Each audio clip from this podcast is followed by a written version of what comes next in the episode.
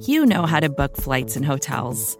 All you're missing is a tool to help you plan that unbelievable travel experience. That's why you need Viator. Book guided tours, excursions, and more in one place. There are over three hundred thousand travel experiences to choose from, so you can find something for everyone. And Viator offers free cancellation and twenty-four seven customer support for worry-free travel. Download the Viator app now and use code Viator ten for ten percent off your first booking in the app. Find travel experiences for you. Do more with Viator.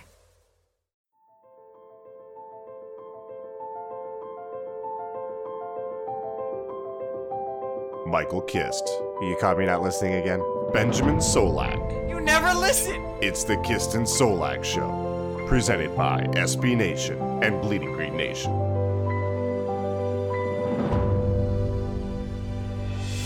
You are flying high on the Kist and Solak Show. This is episode one forty-nine, brought to you by the fine folk at S B Nation and Bleeding Green Nation. I am your host, Michael Kist. Follow me on Twitter at Michael Kist N F L. That's K I S T. As always, joined by the best doggone co-host in the game, Mister Nine-Year Streak Without a Bad Day. He is Benjamin Solak. Follow him on Twitter at Benjamin Solak. That's S O L A K. Ben, how you doing, brother? Mike, everything is delicious. Thank you for asking. Great what day. Am I going to do? Be sad about this? No. That's right. You got the juice today? I got the juice today. We have so many things to say about being happy on this podcast, which is fun. But no, I'm well. I'm spiraling. The more I watch and the more I research and the more I read, the more I learn about injuries, the more I am worried about this football team on Sunday. I don't feel great about it. Yeah. Did I still pick them in the B G N weekly picks, despite the fact that B L G is now pulled even with me and my lead is now shared? Yes. Am I maybe going to change that before Sunday? Do I know who I'm going to pick at the end of this episode?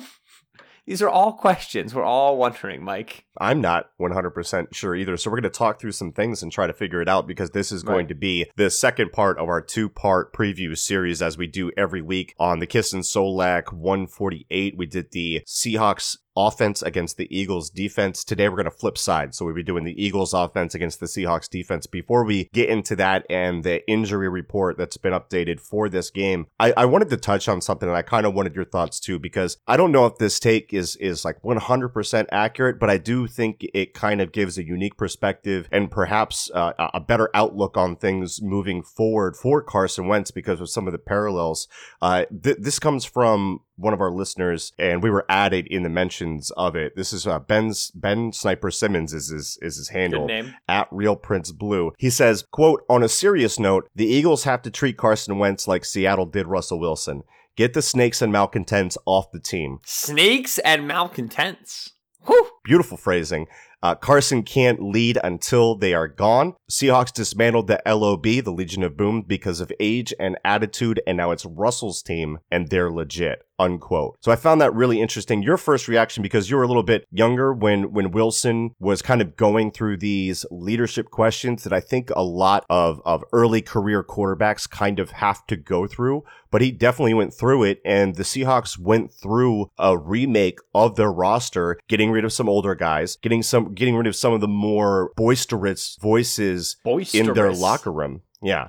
And it really has become, a few years later, this is Russell's team, and a lot of the criticisms about him as a leader have completely gone away, to the point where you weren't even sure that there were leadership questions before. Ben, what do you what do you make of this, just looking at it current day with Carson, the questions around him, the things being leaked about him? So I generally think quarterback leadership is overrated. Like, as long as you are loud enough in the huddle to communicate the play call and as a like audible at the line, you're good. You know what I mean? Like, like to me, like that's always been an underrated, overrated thing. Now, obviously, when you're down by four in a divisional matchup and, and in the playoffs and with the game on the line and the season on the line, all of a sudden you wish you'd cared about it more, right? Because you you want...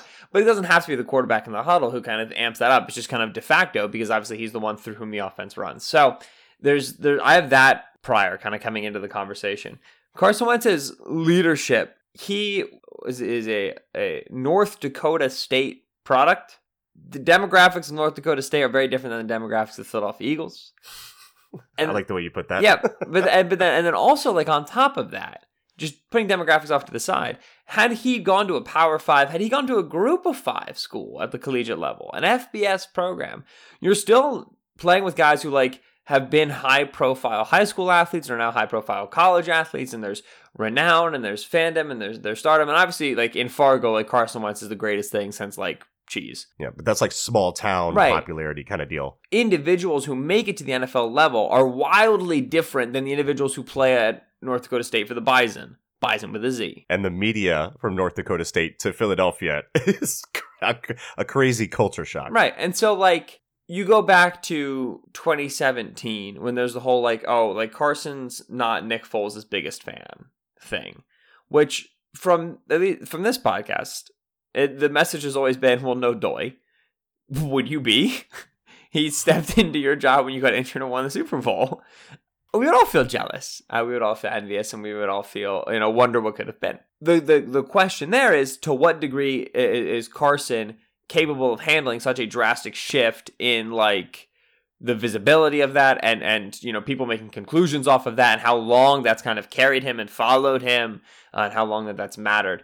I don't think Wilson had that. N C State to Wisconsin, comes in as a third round pick, wins the starting job, so he's not like the christened savior, you know what I mean? Like, he kind of has more of a Nick Foles path, which, you know, Foles and Russell Wilson very famously both third round quarterback picks in that draft. Russell Wilson very famously almost quarterback pick for the Philadelphia Eagles. Wondering what could have been. Can you imagine? Crazy.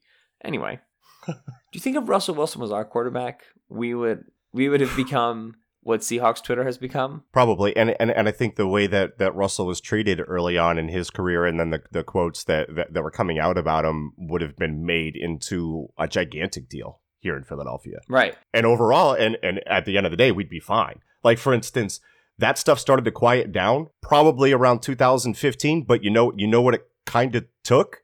Not only kind of like revamping the roster and whatnot, but his miraculous comeback against the uh, Green Bay Packers in the N F C Championship game. Winning helps. Right. Well, I mean, what, and, and that's that's what we always say is like, winning, you know, in terms of winning helps.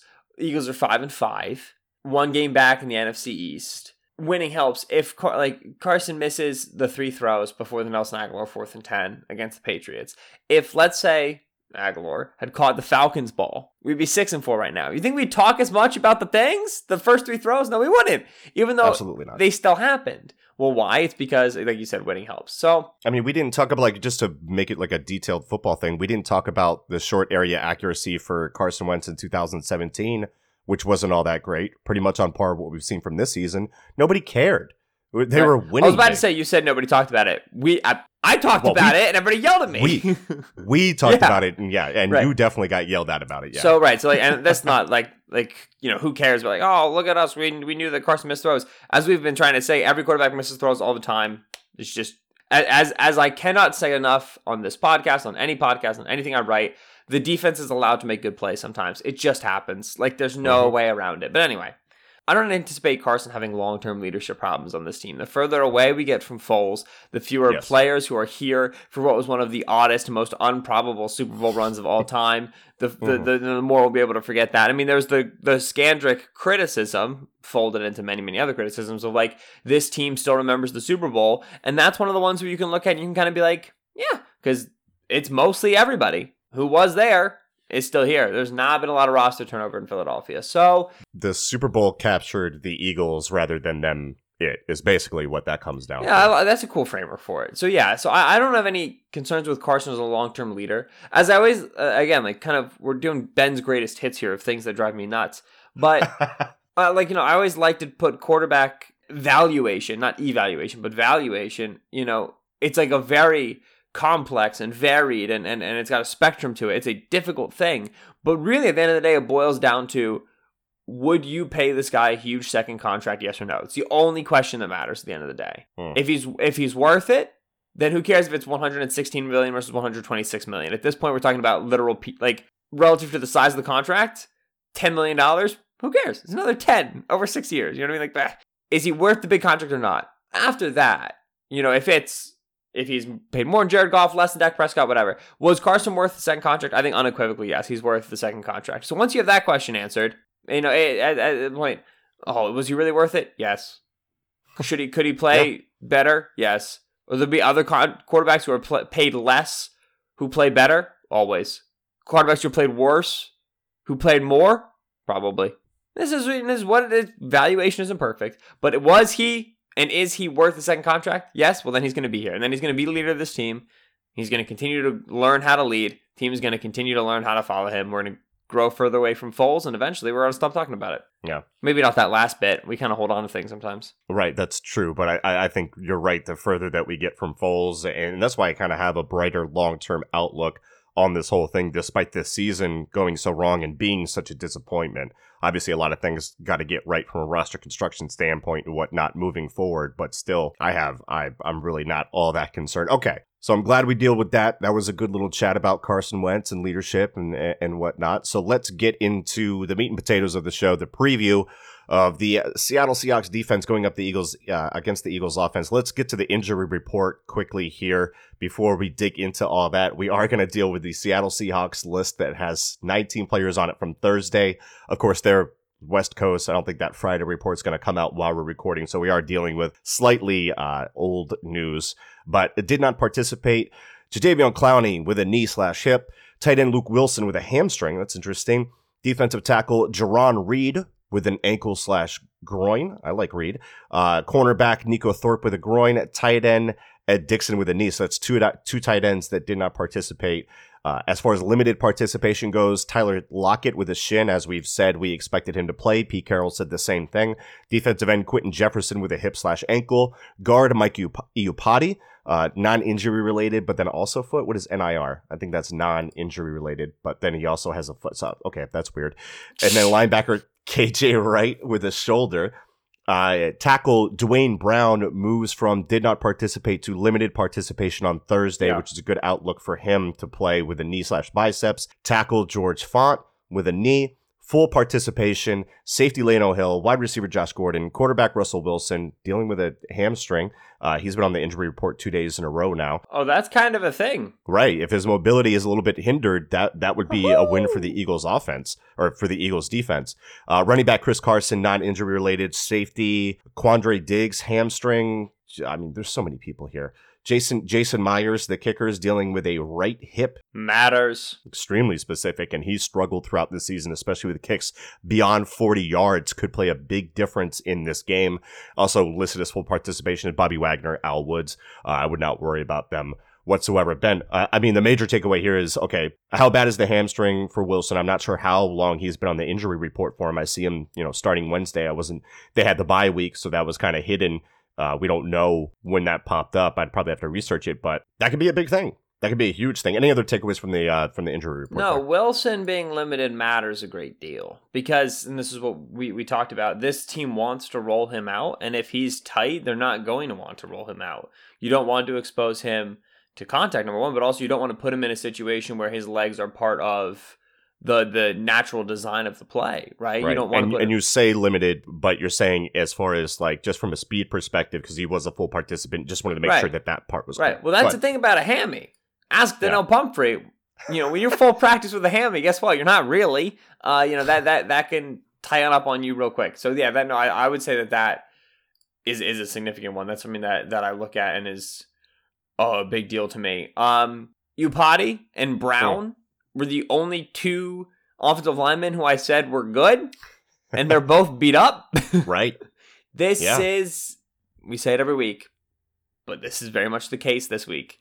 Eagles win, it's because the defensive line beats the offensive line, right? This has to be a win in the trenches. This is the only place I think you have an advantage from a unit versus a unit. Yeah, matchup advantage is going to be your defensive line against their offensive line, and especially if guys like Brown or Iupati are at less than one hundred percent. We're getting to that time of year where less than one hundred percent matters, especially for the big guys. You know what I mean? This is a hard, long season. We're in week twelve. Uh, and so this is, um, I think that that's that's pretty significant. Quandre Diggs, you said, was limited or, or full? Full, with a hamstring. Full, okay. Well, I mean, hamstring again, so obviously you keep an eye on it. He was limited on Wednesday, so it was a shift for him. Diggs played out of his I love Diggs. mind yeah, uh, against the Niners. And Diggs is a big deal. We liked him going into the Detroit game. I was like, look at this Quandre Diggs guy. And then they traded him. I was like, what the hell are you doing? Yeah. And now he's playing really well for the Seahawks. Everyone should listen to us all of the times. Big facts. So, yeah, Diggs is a good player. Uh, and they actually, they cut Jamar Taylor. Who is their nickel guy. Yeah, I think in part because of what they get from Diggs, because I think Diggs is a good rotation mm-hmm. player to move into the line of scrimmage. That being said, now it's fourth round rookie Ugo Amadi. Ugo Amadi. Who this is, this is going to be a big triggering game for Ben, because D K Metcalf and Ugo Amadi are going to make plays. And these are two of my my darlings coming out. I remember you told me to watch uh, uh, Amadi, and I, I I liked him. He's he struggled, uh, he, you know, playing some nickel. He struggled a little bit, but uh, I liked what I saw in the this college. This is what, was what he's he's best suited for. I mean, like, I'll be honest with you, in terms of the matchup that you want to attack, it's going to be him. It's going to be probably his first start in the nickel, assuming they put him there. I'm not sold that they do. They might start nickel as a three safety set. T B H, uh, McDougal, Blair, and Diggs. Right, right, right. But when Amadi's on the field, I think he's the guy you want to target because he's the new starter or whatever. My other favorite thing about this is that with Amadi and Diggs, the Seahawks could potentially like field three safeties all at the same time. They're all like five nine or shorter. And as a as, as a average height young man, I greatly appreciate that. I stand for the Seahawks safety room and all of their five eight athletes. Makes me very happy to see. So let's get to the Eagles injury report here before we get to break, and then we'll get into the X's and O's and scheme stuff of uh, of all this. There's a lot to break down, and then we got to get to our final predictions. But did not participate again on Thursday. Remember, we are recording uh, early Friday, so we don't have the uh, Friday report. However, I do have some some notes here that I can kind of reference from people that were leaking who was at practice. Mm-hmm. Nelson Agholor, knee. Rudy Ford, abdomen. Lane Johnson, concussion. They were not out there for practice. However, Alshon Jeffrey and Nigel Bradham were, and Jeffrey was a limited participation throughout the week. Peters has been a limited participation throughout the week. Nigel Bradham has been full participation throughout the week. Uh, so limited as well. Jordan Howard is in there, but him being limited two days in a row, probably today as well, that's probably a good sign that he is going to play in this game. Any additional thoughts there? You know, w- with Agholor being out, it's interesting because you mentioned, and I don't want to get too far into the scheme stuff be- before we like really dig in, but this like could have been a Nelson Agholor game because well, the matchup, right? Yes, but also no, because he's not very good. Right. So like, I- I'll be honest with if, you. If you were to say this like week two, week three, I would have been like, yeah, okay. Well, this, right. this is the get-right game for Nelson. There is, I don't think there's a get-right game in Nelson's body right now. Right. Now, I will say this, and I tweeted about this half-jokingly, but I'm half-serious. Agholor does not play. That probably puts one of your two tight ends in the slot more. Ertz, mostly, yeah. Throwing to a tight end, Ertz or Goddard, has been better this year than throwing to Agholor. Yeah.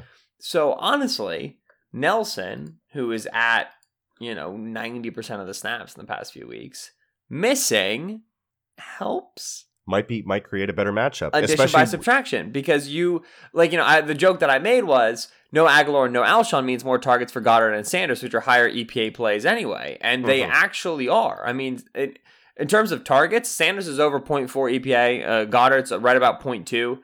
Jeffrey's just over zero, and yeah. Agholor's a negative E P A. You lose points when you target Nelson Agholor mm-hmm. on this offense. Yep. So really, and obviously, you know, you got sample sizing things and whatever, but this is what you, you know, the look of this offense would be like if you, you know, obviously the wide receivers help open up the tight ends and the running backs. I get that, but like it's it'd be nice to not waste five targets on Nelson Agholor this week. I think that would help the offense. And screw sample size. The eye test tells you all you need to know about that. So when we come back here on the Kist and Solak show, we are going to dig into the X's and O's of this matchup for the Eagles offense. That's coming up next right here on B G N. Support for this show comes from Sylvan Learning. As a parent, you want your child to have every opportunity, but giving them the tools they need to tackle every challenge, that takes a team. Now more than ever, educational support tailored exactly to what your child needs can make all the difference.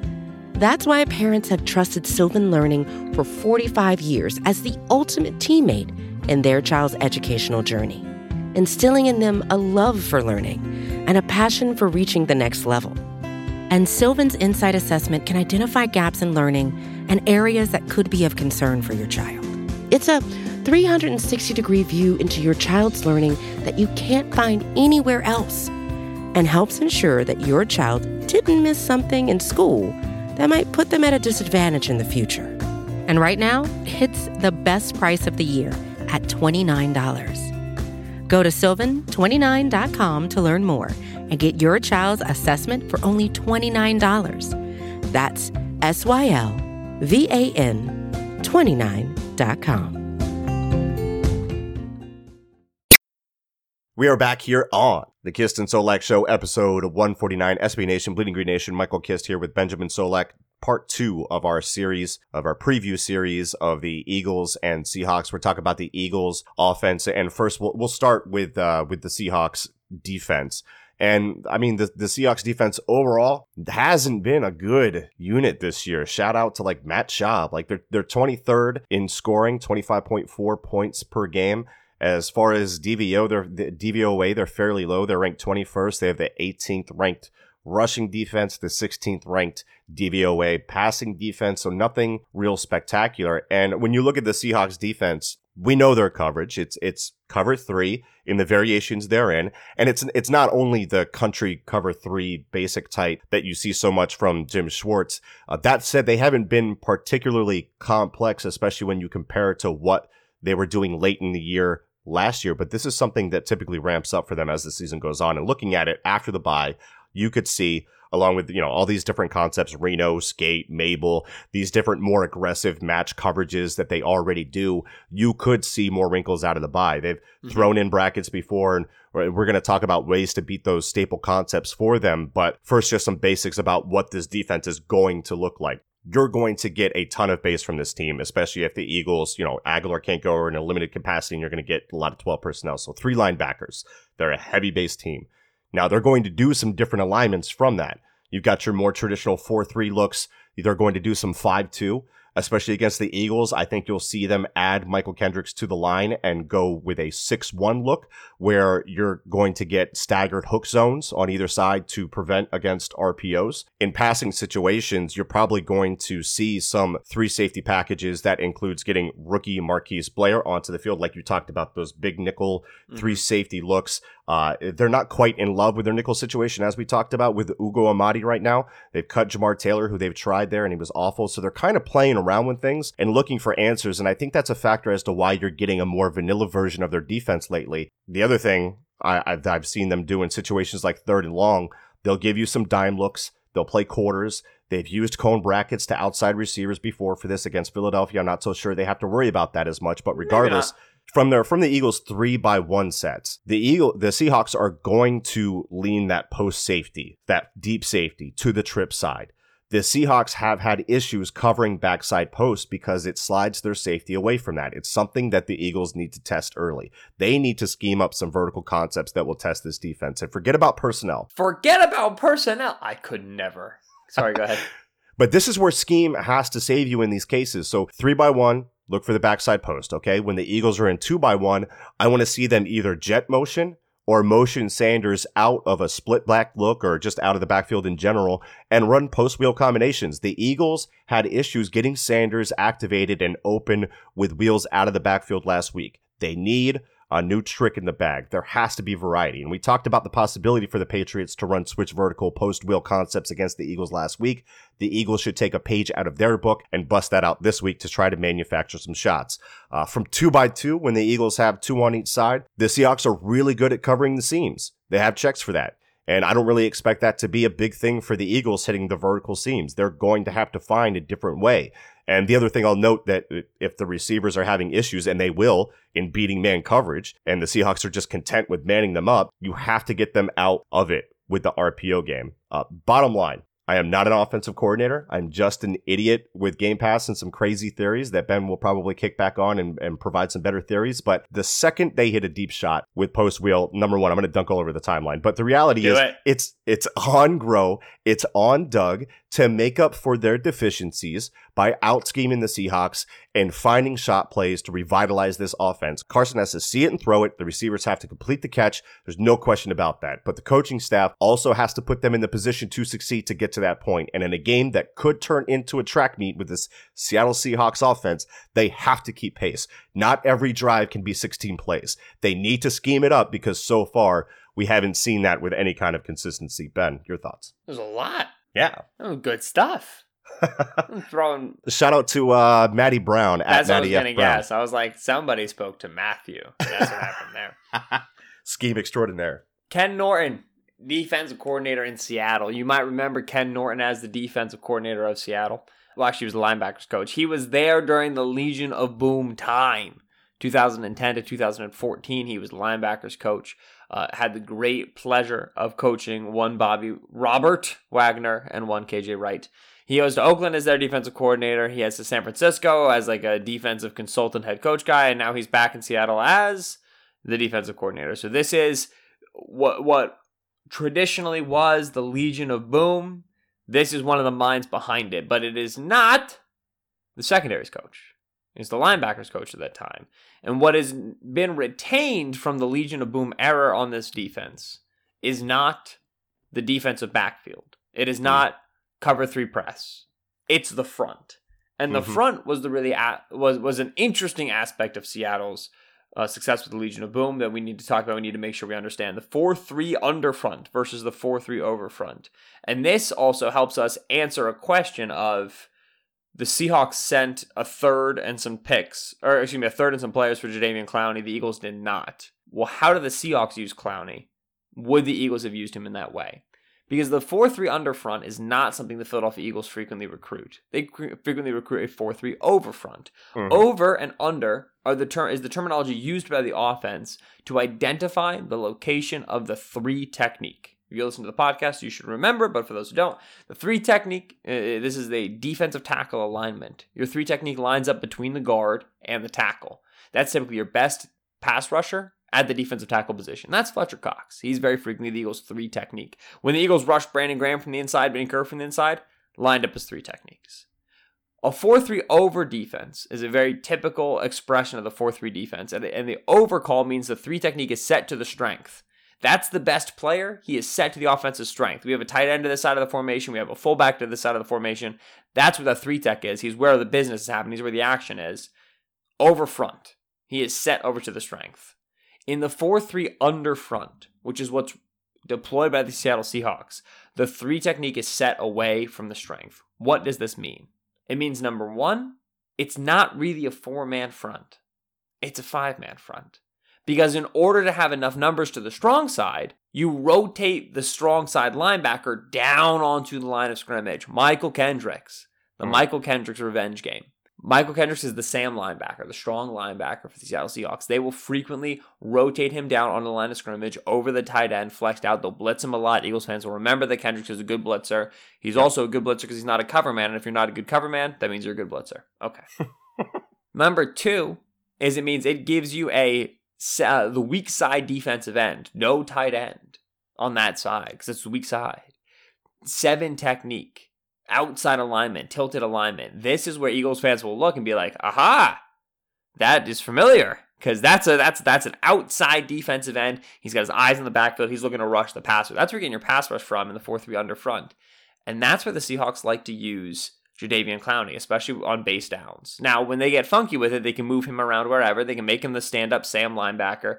They can, you know, pepper him into the line of scrimmage when they relinquish the four three front. But that's the weak side alignment where they put Clowney. That's how the Eagles would have used Clowney as well. So two different fronts. Eagles go four three over. Seahawks go four three under. But both of them get could have gotten Clowney into this spot.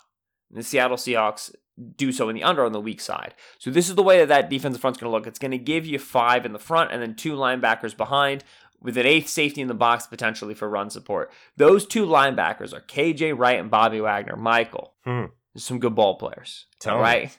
Bobby Wagner, he, he's a good player. Yeah. Uh, there's not a lot that Wagner does poorly. And what K J Wright does well that's really impressive is, I think, sinking and playing coverage. Yep. The Eagles like to pick on linebackers in their R P O game. You called for the R P O game to get the Seahawks out of man coverage. But only that. Because yeah. otherwise, brother... It's it's going to be tricky with these linebackers because they are really instinctive, smart, and good cover players. Now, if you watch the San Francisco game, you probably think to yourself, Ben, San Francisco had the middle of the field on three-step drops, five-step drops, open the whole game. How? Mm. Well, the Seahawks, or excuse me, uh, the Niners present a very heavy box, twenty-one personnel, fullback, two uh, two tight ends, twelve personnel. Yeah, force you to keep seven to eight in the box. Seattle's very much like Philadelphia in that they will be plus one in the box until they die. They'll go heavy and condensed and, right. and all that stuff. And then with play action, you open up the middle of the field for an in-breaking route to develop against man coverage. Mm-hmm, mm-hmm. Uh, we asked the question before the Patriots game. The answer clearly was a no. We're going to ask it again before the, the Seahawks game. Do the Eagles have the receiving talent to win one-on-one matchups on time and in space? I'm looking at these matchups and just real quickly... This is what P F F says as as far as where they align. J J Arcega-Whiteside versus Shaquille Griffin. By the way, Shaquille Griffin, the guy, is, he's good at football. Jordan Matthews against Trey Flowers. Trey Flowers has been decent. It's Jordan Matthews. So, and we talked about the slot thing with Agholor and possibly the tight ends and whatnot. So, I would say as far as the receivers go, just themselves right. winning one-on-one matchups, not looking great. And this is also not the sort of corners that you want to be like, oh, we'll flex your tight ends out wide. Because Shaquille Griffin and Trey, uh, Trey Flowers are not small individuals. Mm-hmm. These are large football players. Shaquille Griffin and... Okay, so Trey Flowers I know is like six one, two fifteen or something. Let's see. Okay, Shaq Griffin, six foot, one ninety-five. Trey Flowers, six three, two oh two. These are big young men. Long uh, men. For the corner position. These, these are large players. So it's not even like a good game for that. So, you know, if you want to follow that San Francisco model, then you've got to be able to win one-on-one matchups in breaking routes after loading the box and going heavy. Now, you don't need to do that. You can follow the Tampa Bay model. Tampa Bay hung like forty on this team. Yep. Tampa Bay air raid style approach. What does this mean? We're going to spread. We're going to get off coverage. They're still going to leave players isolated in one-on-one situations. It's what Seattle, they feel comfortable. Trey Flowers feel comfortable. Shaq Griffin there. And then you got to be able to make spot location throws. We had a similar question before the Patriots game. Mm-hmm. We were unable to do so. Right. So, you know, what you're not going to get from Seattle that you got a ton from the Patriots, and this is critical to understand because if you're thinking about, oh, Legion of Boom, Ken Norton, you do not get a ton of press coverage from this team. You will from the outside. But the Niners, the, the Patriots were putting press coverage over number two, number three. They're putting them over the slot. You will not get that from this team. So you can get quick passes in that way, but it's going to necessitate that you go spread. The Eagles don't have Alshon, don't have Agholor. They can't. They don't have enough bodies at the position. Got to activate Greg Ward. You know, if you want to be able to go ten personnel, you want to be able to go eleven personnel and go four wide out of that. So these are these are the the issues in the passing game that you're worried about. So you talk about being able to generate deep routes. The Eagles' passing game might have to be zero zero zero fifty because I don't think the quick game model, which is how they've tried to be successful with Carson, without Deshaun, without Alshon, with everything, I don't think it's going to lead to the long, sustained drives that they want to, throwing the football. Now, what have we not talked about that leads to super sustained drives that the Eagles have relied on so far this year? That's the running game. Hmm. This is where it's going to be. And I, I, I predicted last preview show that it's going to be a, a high-scoring game. Well, I'm amending that slightly because the Eagles are going to have to be able to run the football. Seahawks defense, bottom ten in the league, averaging four point five yards per carry. When they go with this... under front that they like. You, you said Jarran Reed is potentially whatever, uh, limited. He might not be able to play, whatever. Mm-hmm. Quinton Jefferson or Al Woods, huge young individuals, one technique and three technique, sometimes Puna Ford. Then it's uh, uh, Jadeveon Clowney is a five technique. You put Ziggy Ansah in there sometimes. There's some kid, Jefferson, what's his name? I can't remember. Quinton Jefferson, yeah. Five technique. They do not have great talent on the defensive line, especially to defend the run. Reed is a good player. Clowney's obviously a monster, but Clowney's a penetration-style player. You can generate movement on this team. Mm-hmm. Like I said, K J Wright and, and, and Bobby Wagner are good players, but if you're generating push upfield with the running game, you will be, you know, you're getting to that second level, You're staying on schedule, so that's what you like. The one thing that I will say that you have to be, have to, you have to, have to, have to be able to do is check runs away from Clowney. They did not do this against Houston last year. Drove me up the wall. If, if you, if you're regular listeners of the show, you'll remember I talked about how difficult run blocking is against Houston when they had Clowney, because they put Clowney wherever T F they want. Yep. And it's a nightmare to check into it. Seahawks don't do that. So you're going to know where Clowney is.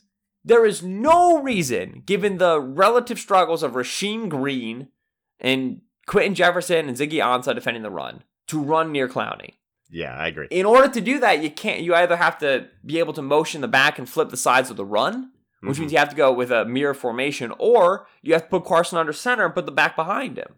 You're right. Or run same side power to death. Gives you the ability to, to you know, if you have zone left and then Clowney's lined up the weak side, check the same side power. Right. And then, and then and now you're, you're running up the right side. So you have to be able to run from Clowney. So you have to be able to check calls. So it's going like to be that. Another heavy audible game for Carson, but they're at home, so that's fine. So, right. So I think that When when you when you look at how this defense is constructed, to me, it starts at the front.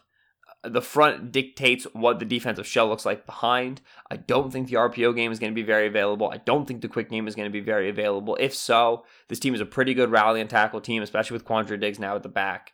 So if you if, you, if you're going to take your, your deep shots, take your deep shots is what you need. But if you're looking for your long sustained drives, if you're looking for your Uh, the model you followed thus far, which is, you know, uh, time of possession, third down conversion, staying ahead of schedule, they're going to be running the ball in second and ten in this game. It's going to drive me nuts, but especially if there's no Alshon, I don't see how you win in the quick passing game.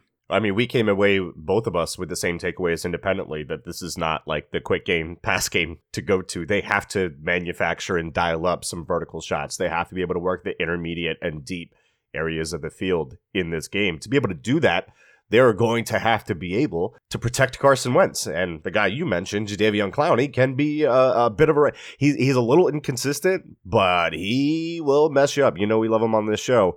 And then you also have Andre Dillard moving from left to right in his first start at right tackle. That is concerning because, number one, like Dillard against Clowney at left tackle would be hard enough. Now you're telling this guy to switch all his footwork and everything he knows, and he's and he's not real comfortable with that.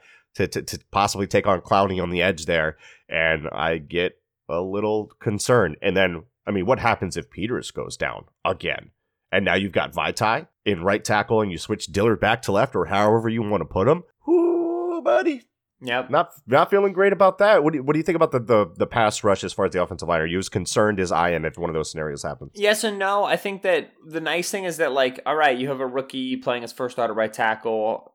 Do you want to protect him? Do you want to help him? The Eagles historically have said yes. They've historically done so by aligning tight ends to that side. They want to use their tight ends anyway. And as I just talked about with the four three under front, you can send Clowney against Peters if you make the right side of the formation the strong side, because they're going to line up Clowney this weekend on base downs. Right. So I think you won't struggle to get Clowney away from Dillard on base downs. Now, on third down, the Seahawks get creative. And when you have linebackers like Wright and Wagner, you should. They will very frequently go with the double mug look, which we know and we, we've seen teams use before. We've seen Philadelphia use it before, where you have the ability to get Quinton Jefferson and Puna Ford as your three techniques, defensive tackles lined up in the B gap. Then you're able to get Ziggy Ansah and Jadeveon Clowney as your seven techniques outside of the C gap. If Jarran Reed is healthy, Reed is in place of Puna Ford. Uh, and then you put Wagner and, and, and K J Wright in the A-gaps. You're presenting a six-man front. Five of these guys are coming, maybe four, maybe six. And you have the ability to get those linebackers to quickly drop into shallow zones as well, take away the Eagles' mesh crosser, something that those linebackers do really well.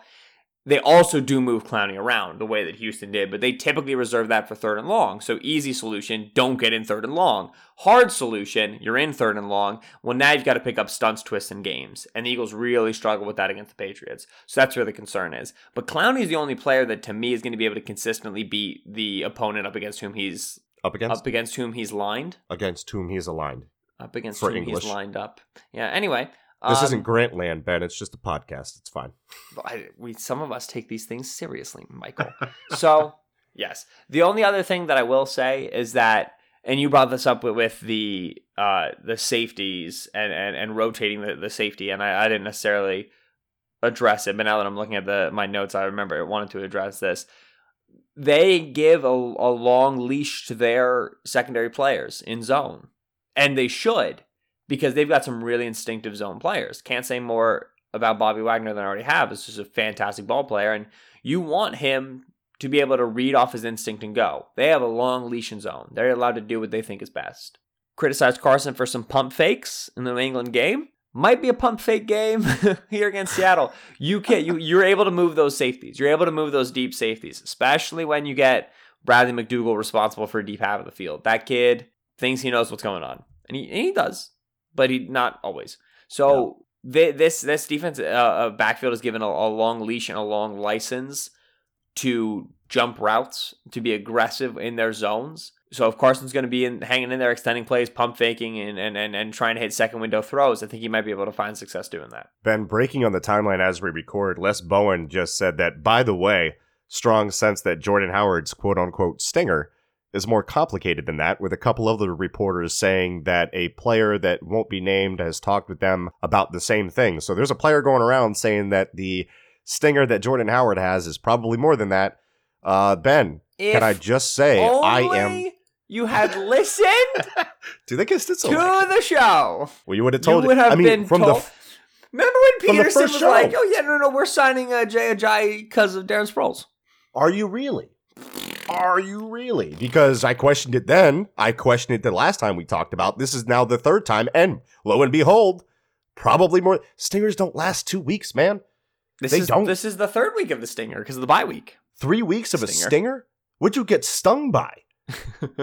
what, what like what sort of Pokemon gigantic villain or mutant wasp?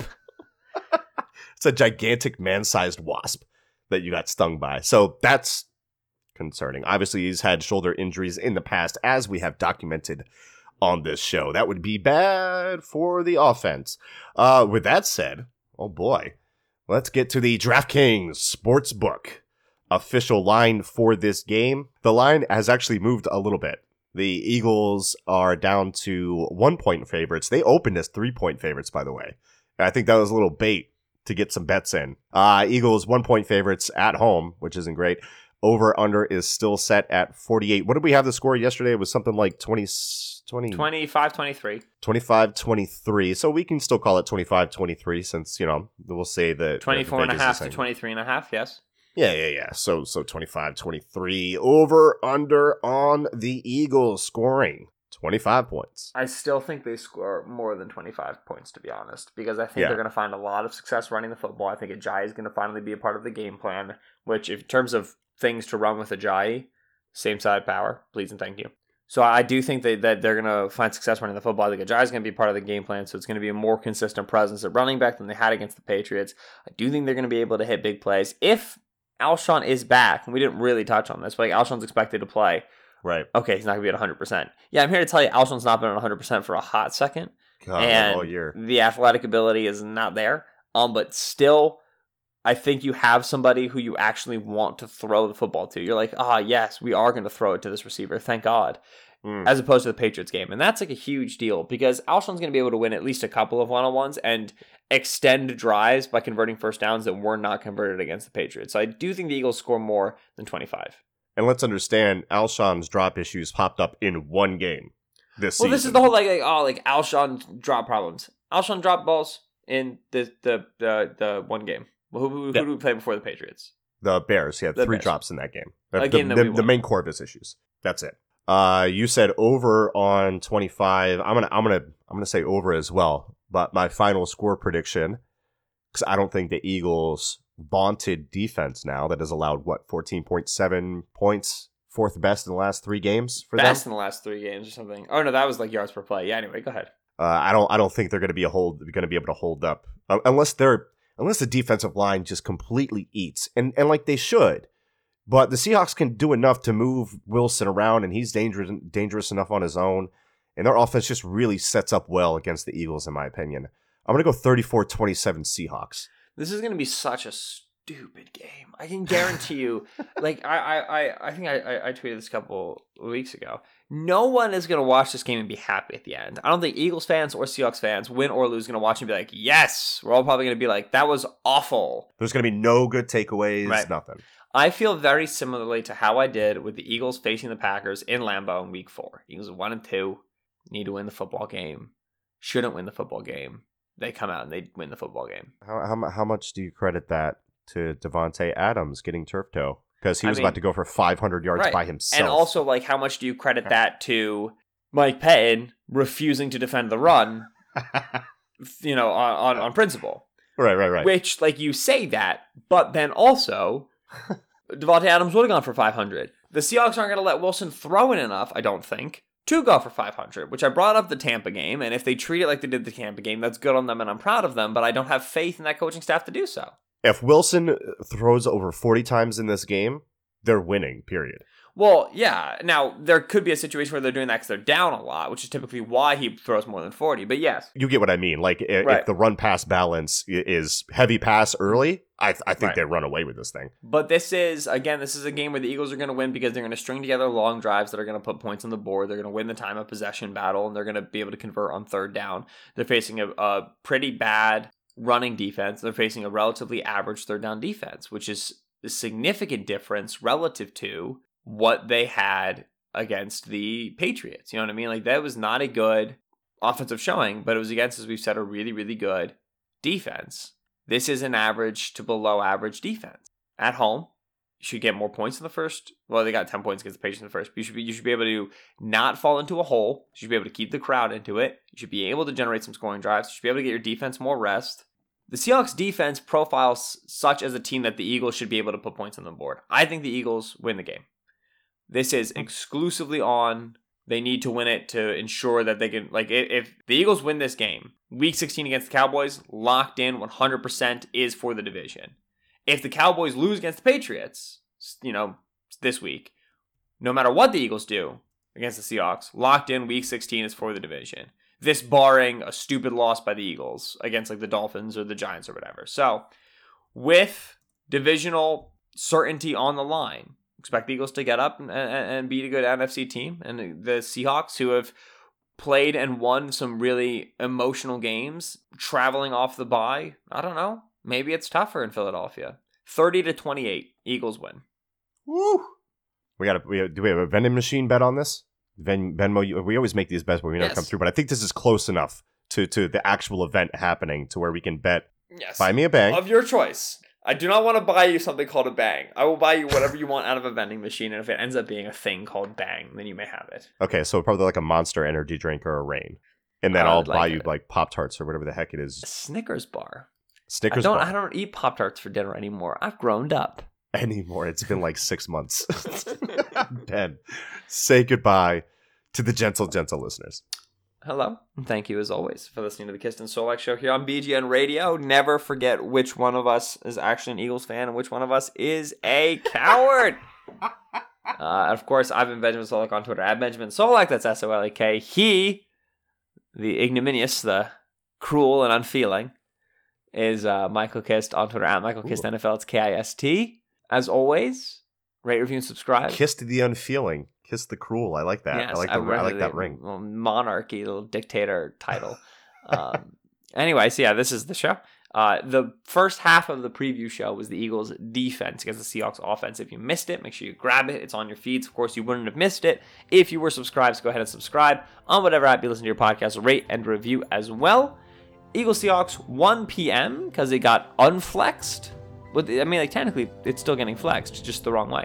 Uh, it got put in the one p.m. slot, so now it's in the one p.m. slot on Sunday. Uh, make sure you catch it, and of course, make sure you catch all of the post-game analysis here on the feed and on bleeding green nation dot com. Thank you so much for listening. We will catch you early next week. We all we got. We all we need. Fly, Eagles, fly.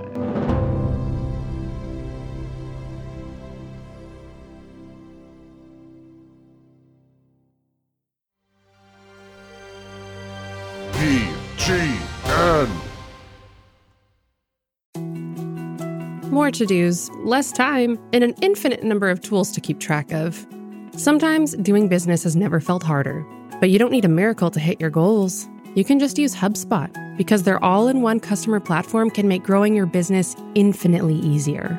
Imagine this: high-quality leads, fast-closing deals, wildly happy customers, and more benchmark-breaking quarters. It's not a miracle, it's HubSpot. Visit HubSpot dot com to get started today.